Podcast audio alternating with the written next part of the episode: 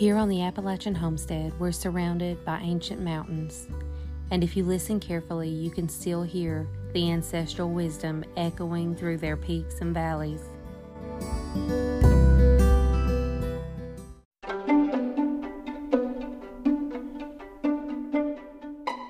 You can find the Appalachian Homestead on their website at appalachianhomestead.org, on Instagram at the Appalachian Homestead, on YouTube, in the search bar, type the at symbol, the Appalachian Homestead.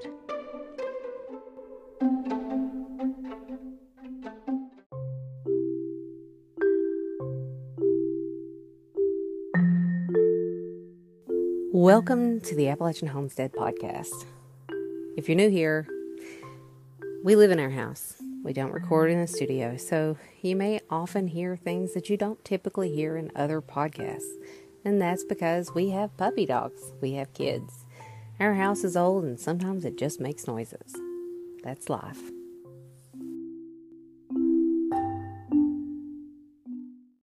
Today on the podcast, I'm speaking with our friend Allison who is an herbalist and pharmacist based in North Carolina. She and I are going to talk about what herbs are and what they are not, and why sometimes it is absolutely essential that Western medicine be employed in the treatment of certain illnesses. And this is our friend Allison, who is a pharmacist and herbalist. I'm a generational herbalist, and she is a trained clinical herbalist, I guess is what we'll say. Right, Allison? Yes, I've spent a lot of my career studying herbs and then as well I've had the chance to study under uh, herbalists as well. All right, let's get into it. So, Allison and I have been talking about the limits of herbs because we understand I, as generational, and her is clinically trained that our my grandmother was very or my great grandmother and great great grandmother was very glad when antibiotics came into existence and became available widely available because they stopped losing family members to very treatable illnesses herbs yeah. just can't always treat these things that is correct. Herbs have their limits. Um, and so when antibiotics came into play, it created another tool in the tool belt that allowed people to treat disease states that were untreatable previously. Right. So when I think back to the stories in our family, you know, my grandmother's grandmother or maybe it was her great grandmother. She was an herbalist during the pandemic flu of 1918 through what 21 is around about in that era. And she credited herbs for preventing her from contracting that flu. But that flu was a virus. A lot of times viruses can be helped along with herbs, whereas sometimes and most of the time even bacterial diseases cannot. Is that an adequate statement you think? I would say so, yes. Um, I also have had a chance to speak with a particular family um, in the Piedmont of North Carolina who also attributed their family not losing anyone to that flu to certain herbs that they grew. Um, and when it comes to bacteria, bacteria is is a whole another ball game.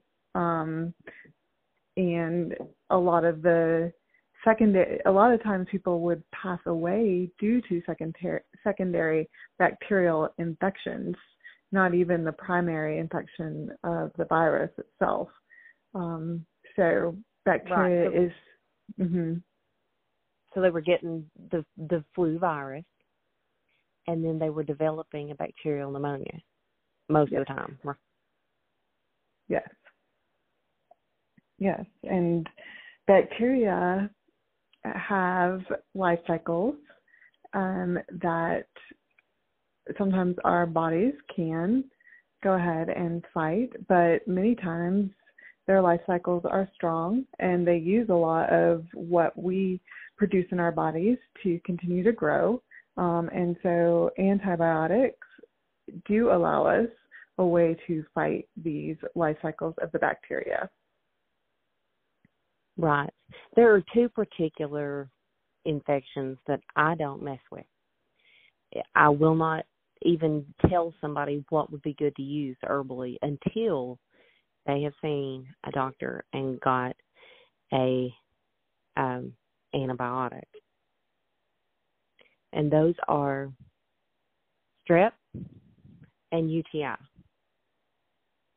I absolutely will not even begin to discuss them with someone until they have an antibiotic on board. Yes, strep is a very can be a very dangerous um, bacteria, especially when it goes untreated, and UTI as well. Um, as you and I have seen in our career, both of those take the turn for the worse in um, patients. Absolutely. So I almost lost a an infant niece to urosepsis. She was a newborn. There was no way that we could have possibly known that she had a UTI. You know, she wasn't able to say, "Hey, it burns when I pee," or "I'm having bladder pain or kidney pain or anything like that." So she developed sepsis and meningitis as a progression of that UTI. We spent 21 days on antibiotics that were very potent antibiotics that could even damage your hearing. Mm. Um, was it was it erythromycin? I'm trying to remember which. It was a mycin for sure. It was a mycin, yeah. Um, thankfully, she had no problems. She's seven years old now, has no deficits whatsoever. But we would never have considered to treat that with herbs. And to go a step further with that, my grandmother actually died of urosepsis because in the elderly, perhaps you did have the symptoms and you went to the doctor and you started the antibiotic, but you didn't go back for your recheck. Right. And then right. you get a rebound because you didn't completely clear that infection. And she ultimately passed away from it because she developed urosepsis, had a seizure, aspirated, developed pneumonia, and it just cascaded downhill from there. Now, strep is another one, and you know you were talking about strep. Um, scarlet fever is everybody knows of scarlet fever, but nobody seems to know what scarlet fever is. Right. And that's a strep infection. It is. It is a strep infection that um, when the strep can break away from its primary location and it travels throughout the body, um, then you can go ahead and you can get um, scarlet fever. It's the breakdown of the what the bacteria um, sends out into our body, and then we also have to worry about it attaching to the heart as well. Absolutely. So that was so scarlet fever turns into um, is it myocarditis, endocarditis? It turns into one of the endocarditis. Yeah. Yep, endocarditis. Yep. It turns into one, and it can cause you to go into heart failure. And not only that, but once you develop sepsis, and I mean honestly, scarlet scarlet fever is called scarlet fever because of the rash, because of the breakdown, and it causes the rash. But by the time you have scarlet fever, it's because it's in your bloodstream, right? And you have developed sepsis. Correct. So once you develop sepsis, it's not only going to affect your heart, though. Sepsis will kill your kidneys very, very quickly. And very you'll quickly. be in multi system organ failure in no time flat. Yeah, and it can attack your joints and you get really high fevers. Um, so basically, the bacteria, once it is throughout your body, um, you can no longer just treat it as easily as you could have before. Um, and it's a very serious condition. Now, are there any that you know of? Well, first let's back up a second. Sometimes people can be lucky and they might catch a strep infection or a UTI very, very early. And they may, because sometimes your body is strong enough that those infections could, not usually are, but could be self limiting. Sometimes you can catch it early, and sometimes your body is strong, and sometimes an herb can possibly work. But that's not the rule. Right. And and that is 100% correct. Um and a lot of times that person may also have a very good immune system. Um they may just have um a not very serious infection. Um it could be that the herb was able to treat it. Um, but also, people can become carriers as well um, of strep, uh, even if they didn't have, uh, even if they cleared it. Um, and to your point, it is not the rule, it's more the exception. And unfortunately, I think that antibiotics have gotten a very bad rap because we you know we had a good tool we used it people began to use it for everything. We forgot that sometimes we have what you and I've already discussed viruses or um you know we want to watch a little bit longer to see if it is a bacteria infection um and we have overtreated and with the overtreated uh communications that are out in the newspapers and online. People are now afraid of antibiotics in general because they're not thought of as being quote unquote natural, um, and that people are worried about um, antibiotic resistance and not letting your body do the fighting. And so here we are with what you and I are discussing today about it is okay to treat. And these are the two things that we think are important to think about if you did have them in your family to treat um so utis and and strep.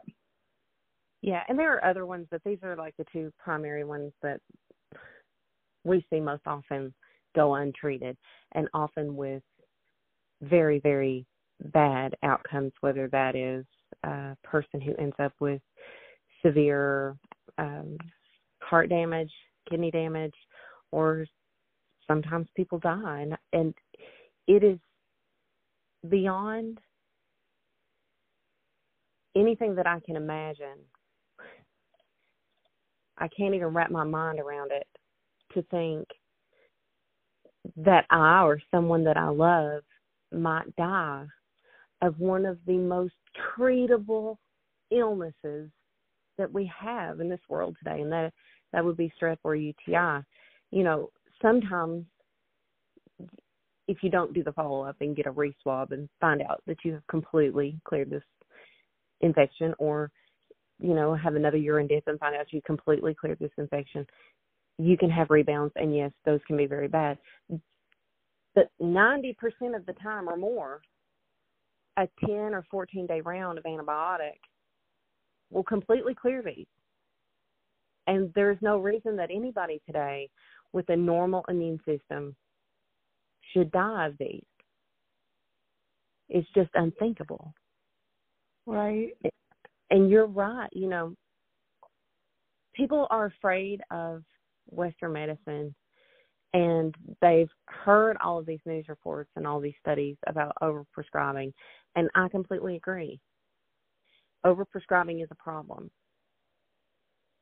overprescribing is a problem. They hand out Z packs like they're bubblegum packs. Yep. But sometimes they're needed and you have to know. And you shouldn't assume that you know more than the doctor. Sometimes you do. Sometimes yeah. you do.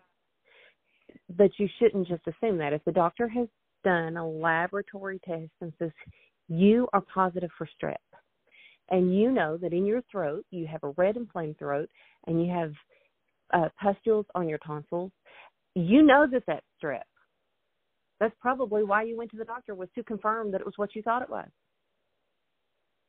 Or if right. you're having a burning urination and you're having pain in your bladder and your kidney, you went because of that and you already know in your mind that you have a UTI.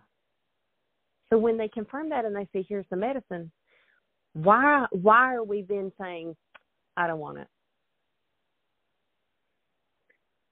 I think it's because people are so afraid and this comes you know, I, I don't want to blame anybody because herbs are such a beautiful thing and you know there's this re rebirth of learning um the natural and being close to the natural but i i'm so afraid that in some of the languages that are being spoken across social media and um in writings that people are also being told if you do anything that's not natural, then that is damaging to you as well.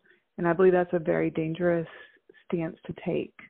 Um, a book that I read called Dirt to Soil, and this is, you know, just talking about dirt. His name's Gabe Brown, and he was thought he's thought to be one of the forefathers of uh, regenerative agriculture. But basically, he doesn't say that his farm is organic. And that is because once every seven or so years, he might have to use a pesticide on a weed that comes, you know, in. And, um, but then he can go back to his regenerative agriculture. Um, and I look at that book a lot and think about it. And I think about it in the same with health we can be very natural and choose to be healthy and take our herbs, but every once in a while we might just need that antibiotic during times like this, and that doesn't make us any less natural. It's using something in a tool belt, and I really hope that people can stop being afraid and know when to use it. Absolutely. And coming off of what you said, two things. First thing is um, we hear people say online all the time, there is an herb for every ailment. And absolutely that is true.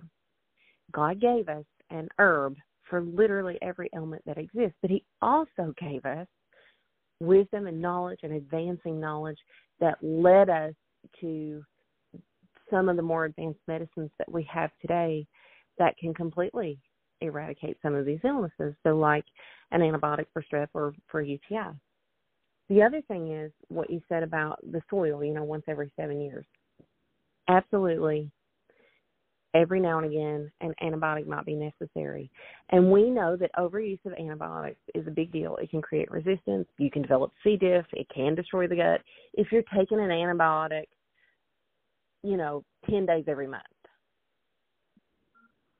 But if you're taking an antibiotic 10 days once a year, or 10 days once every three to five years, it's not going to do that. Right. And will the gut will get rebound. Off, right. Will the gut get off balance during that 10 days and for a couple of weeks after? Sure. Right? Yep. But that's why you have your herbs and your foods and your ferments and everything that will quickly bring it back into balance.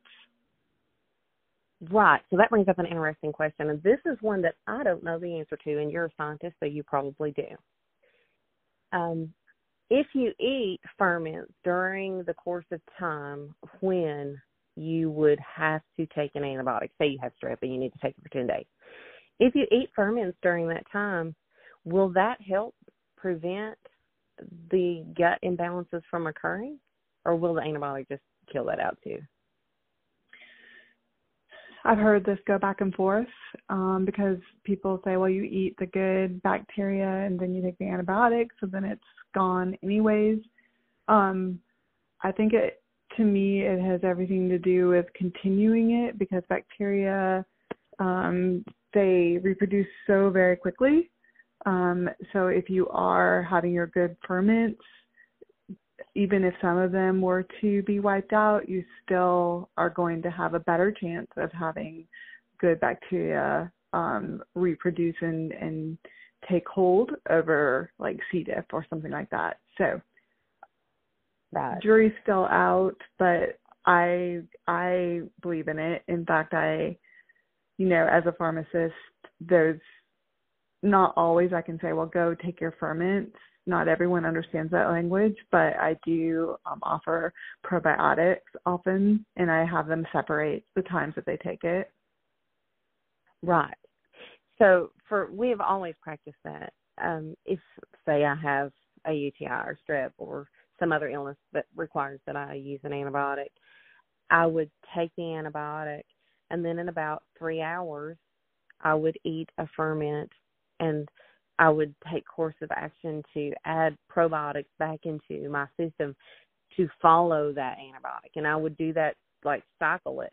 Antibiotic three hours, do the ferment, another antibiotic, three hours, do a probiotic to to try to help myself along in the process of recovering once the antibiotic has done its job. Yeah. I think that's great practice.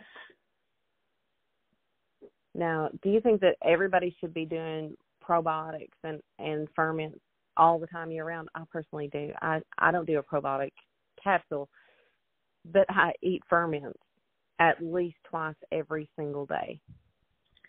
I think that is the best practice ever. Um, I actually do need to get a little bit better. I don't do it as often as you. I'm just a couple times a week, but um, that is one of my goals. I love ferments. Everything that I read, every herbalist that I've studied under, every anything that's coming out, it's all about the gut. Um, so, yes, now there are people with stomach issues, etc. You know, and there's always going to be an exception. You might not be able to do ferments; it might upset, but there's things you can do. So, um, and that could be a really good probiotic. So yes, I agree with you. Yes. So another thing, and and you spoke about, you know, everything's coming back to the gut these days, and we're talking about the gut more than we ever have. If you start out with a really healthy gut and you need to take an antibiotic, you're starting off better and going to finish better than you would if you weren't starting off with that healthy gut to begin with. So if you stay, if you're if people are as natural as they're claiming to be and they're keeping antibiotics away from them most of the time unless they're absolutely needed and they're eating their ferments, eating probiotics, eating yogurt with live cultures and all these other things, taking a probiotic capsule, postbiotics and prebiotics and all the biotics. If they're doing all that to begin with, and then they get strep throat and need an antibiotic, it's very unlikely that that antibiotic is going to do very much harm to their gut. Right. Um, and I would say that what I've seen with kids not being treated for strep versus a course of an antibiotic, I would go with a course of an antibiotic any day. It's and terrible. absolutely. And there are things that we can add to the antibiotic. So let's talk about that. Does it hurt to add an herb to an antibiotic? Sometimes depends on the herb. Yeah, it depends on the herb. Um, but if we're talking, like, let's just say sore throat. So if we're just talking like a ginger honey um, tea, that would be okay. Or, you know, salt water is my go-to for sore throat. Or sometimes I'll do a sumac, make sumac aid and gargle in it because it's very astringent. Right. That would be okay with the, especially the antibiotics that would treat strep throat. That would be totally fine. Right now, can you think of sage is another go-to for for sore throat? Is sage okay? Sage is with, fine too. And then the other, and this is the most popular, people use as a quote treatment for strep throat, and that is oregano. Oregano is potent and it does have, and this is, I think we need to go here. Herbs can have antibiotic qualities, but they are not the same as an antibiotic medication. That is correct. They can have potent mechanisms that help diminish the growth of a bacteria. An antibiotic was developed to completely interfere with the growth of a bacteria in different mechanisms. Um, so that is true. There's a ba- there's antibacterial properties and then a antibiotic. Right. And it's so important, you know, just like your hand soap is anti quote antibacterial. But if you have MRSA, hand soap's not going to do it. Right. And I mean, let's talk about antibacterial hand soap. What are your thoughts on that? I think they have a place. Uh, if you're dealing with somebody, for instance, who has strep or has some bacterial illness, or if you've been sometimes out into, say, a hospital setting, they're absolutely necessary. But if the only place you've been is out into your yard and the only thing you've touched are the things that have belonged to you or to someone that you live in a household with, most of the time it's okay unless they have some catastrophic bacterial illness. I feel like most of the time it's okay to use a non antibacterial hand soap, you know, just a a Castile soap or something gentle. Yep. And then you just make sure to use lukewarm water and rub, scrub, scrub, and you know wash off. Yep, I am in agreement with you as well on that. I mean, there's okay. sometimes uh, even at home I might would. So, for instance, if I've been using my bare hands to clean out a chicken coop, I'm yep. probably going to use an antibacterial soap when I come in and scrub under my fingernails really, really well. Yeah, it's so funny. I just had the chicken coop in my head too when you said it. I was like, all right, so maybe my chicken coop. you know, the barn, the chicken coop. Anytime that you're handling feces, yeah, probably. People who are out here saying all these wild things of never use an antibiotic, you're going to destroy your gut and then you'll be sick over and over, blah, blah, blah, blah, blah. These people that are on here online saying it, you don't know them. You don't know their background. They certainly don't know you or your child and don't have a vested interest in your outcome why are you trusting strangers with your life? Right. And I feel overall just spreading fear that you know I I think I've said it before just the amount of people that feel so guilty when they DM me because they might be on a quote unquote non natural medicine um and just that I don't think you teach anything by inciting fear. Um, Absolutely that is not. not. Yeah, that is not the way. And so if if anybody's making you fearful of something, then that's probably not a person um, that you want to learn from. Would be my wow. my thought. And you shouldn't you shouldn't be afraid of the herbs either.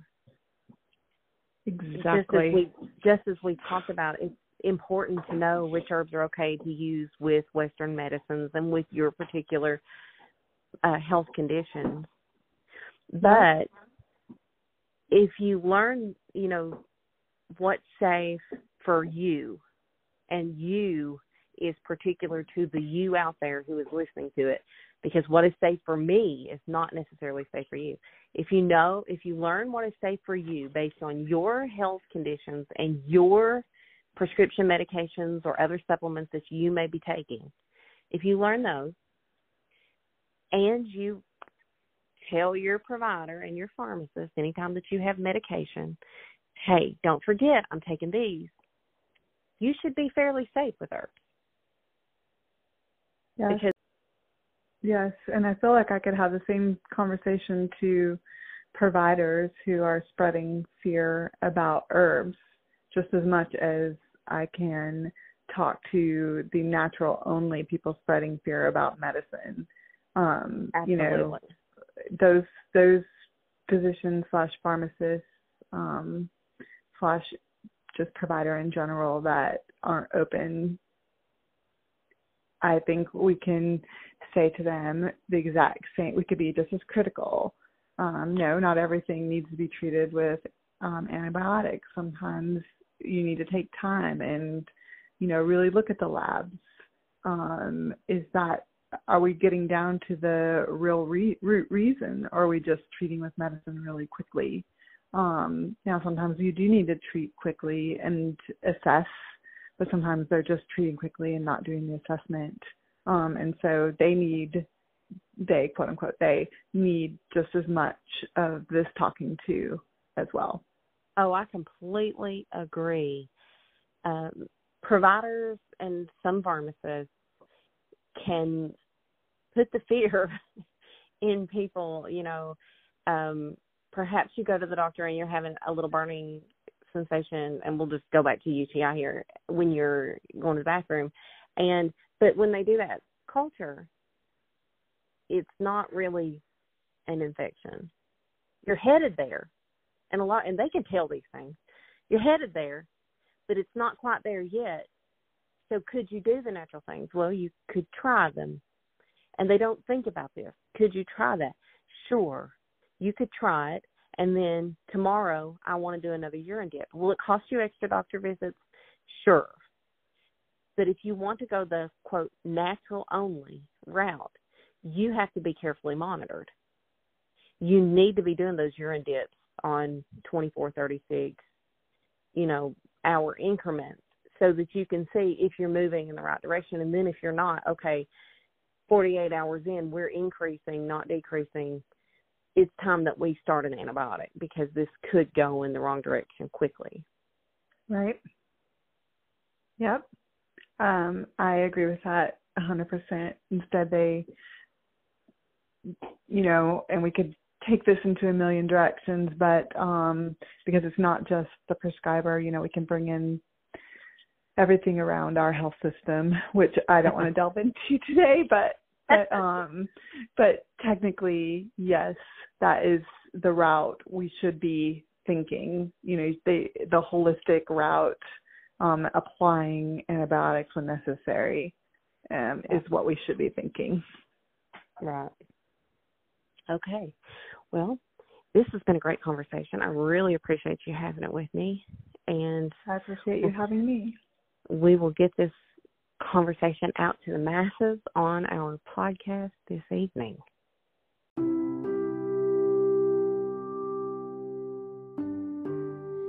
Before you begin listening to this podcast, it's important for you to take into account the fact that both Allison and I are herbalists. And yet we have a balanced view of herbal and Western medicine. We think that it's so important that practitioners of both come together and learn to work in unison with one another.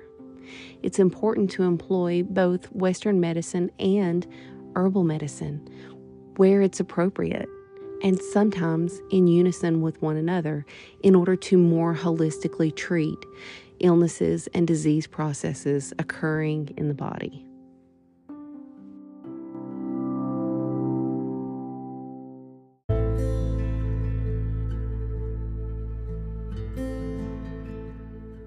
Thank you for joining us today on the Appalachian Homestead Podcast. We hope that you come away with a more balanced view of using herbs and Western medicine, and that you come away with the understanding that sometimes Western medicine really is the primary treatment, and in other cases, an herb can safely be used. It's a matter of knowing which one is the best option, and sometimes you need input from an outside source who can look at things objectively and who understands both Western and herbal medicine, who can speak to the situation at hand and give better advice than influencers on the internet who are radically pushing one way or the other towards medical Western science or towards herbalism. It's all about balance.